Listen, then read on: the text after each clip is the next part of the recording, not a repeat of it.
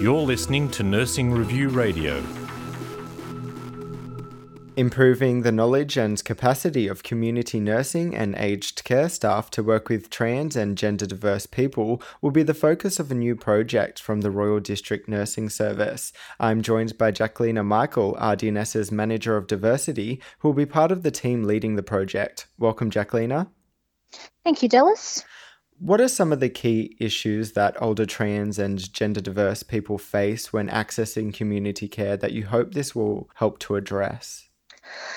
Well, um, trans and gender diverse people, um, as as as the bigger population of LGBTI populations, have um, experienced um, some form of discrimination, you know, during their lives, and so when in, in their older age, when they, they need to access aged care services, there's there's still that fear of possible discrimination of um, uh, you know, from from health professionals. So sometimes uh, the ability to access and and the choice to access services may may be um, self limited because of of that self stigma and that um, discrimination that's been experienced in in somebody's life. So um, I, I think there are issues of access to services. There are issues of feeling safe um, when, uh, particularly in one's home, when um, you know, somebody comes to visit, um, uh, you know, people making judgment um, about one's, you know, gender orientation or sexual orientation.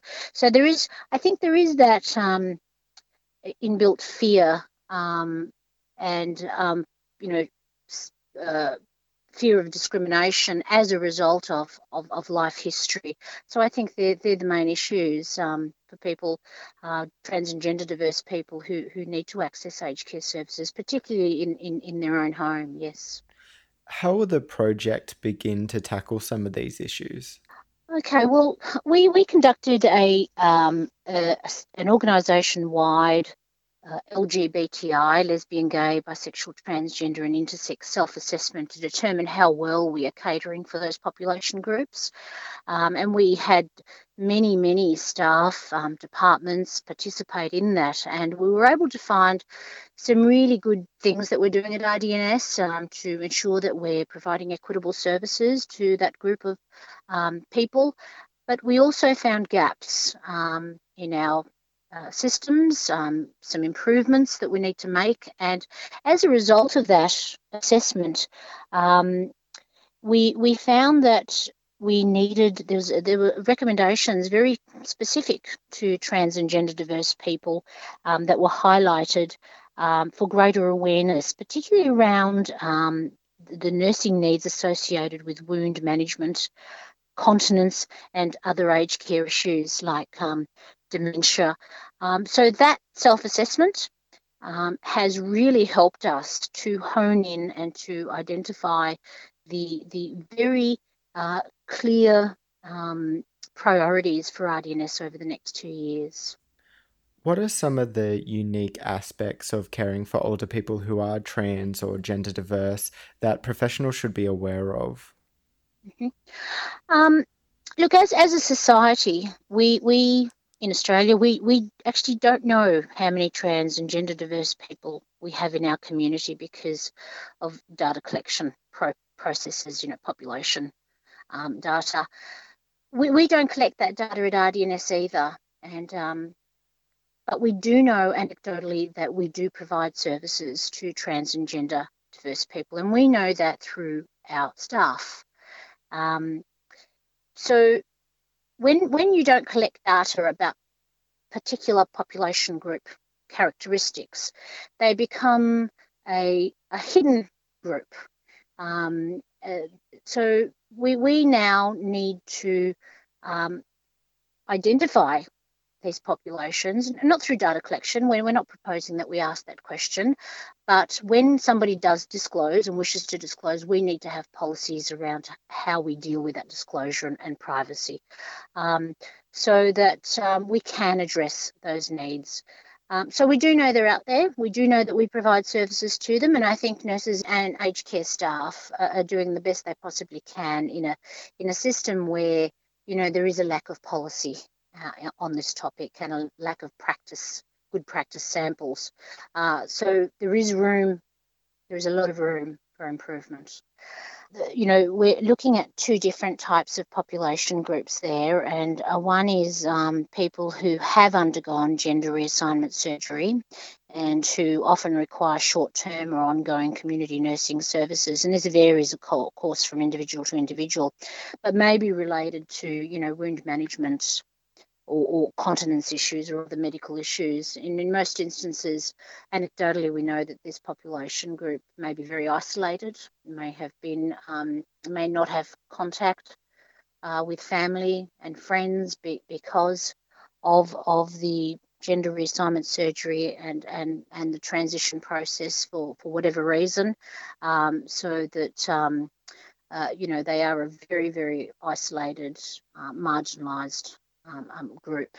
The the other group is the uh, group that um, transitions non-medically, but transitions through through voice and through dress, um, and um, through physical appearance, and uh, and that's quite challenging too. Our our we have a very remote workforce and um, you know we we look at continuity of service but of course there needs to be a lot of handover of information and and all those issues of privacy confidentiality all need to be addressed in the, in the improvements of our policy going into the future uh, for these for these people you aim to use client narratives to improve staff's general knowledge about health and well-being needs of trans and gender diverse people. What will this involve?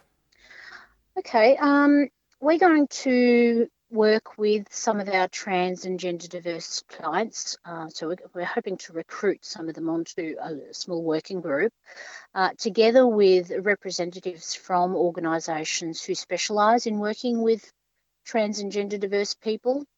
Um, and together with our nurses and our aged care staff, we're going to look at client narratives or stories. Stories about the experiences of uh, trans and gender diverse people. These, these client narratives um, are in existence already for other population groups, and now we're going to add uh, very trans and gender oriented stories uh, to these existing stories. Um, and what we hope to do is to then make these stories available to our Education and Learning Centre um, so that they're able to embed them into uh, both induction training for new staff and also for in service training for staff that are already um, employed by the organisation so that that way it becomes part of their regular uh, training, both induction and in service training within the organisation. There'll, there'll be electronic stories, so um, it could be a, a, staff member retelling a person's narrative, or it could be, um, if, if it was possible, a transgender client actually telling their story, if, if that was possible, or telling somebody else's story. You will also be developing some guidelines. what will this information cover? Um, at this stage, um, you know, we'd be looking at information about um, uh, privacy issues, confidentiality issues, uh, and, and there'll be prompts, prompts for staff to consider issues when providing services to a trans and gender diverse person. Um, it may be to do with um, what we do with information when somebody does disclose, um, how we manage it, how we store it, how we share it. Um, it may be prompts to do with um, uh, family and, and friends, you know, who, who are those people that are most important to um, individuals. Um, it may be to um, uh, prompts to do with assessment. So, how do we ask questions? Uh, is are they checklists or are they conversations? How we develop trust. So lots and lots of different topics. Um, but of course, we we hope to learn from our transgender clients and the transgender experts experts that are out there um, on what prompts are most important to consider when when a staff member, when a nurse or a, an aged care worker is providing services to um, a trans and gender diverse person. And when that these these are electronic guidelines, so when that person enters the organisation, if they have um, self-identified as um, trans or gender diverse, then we're able to attach those guidelines to that client's client care record.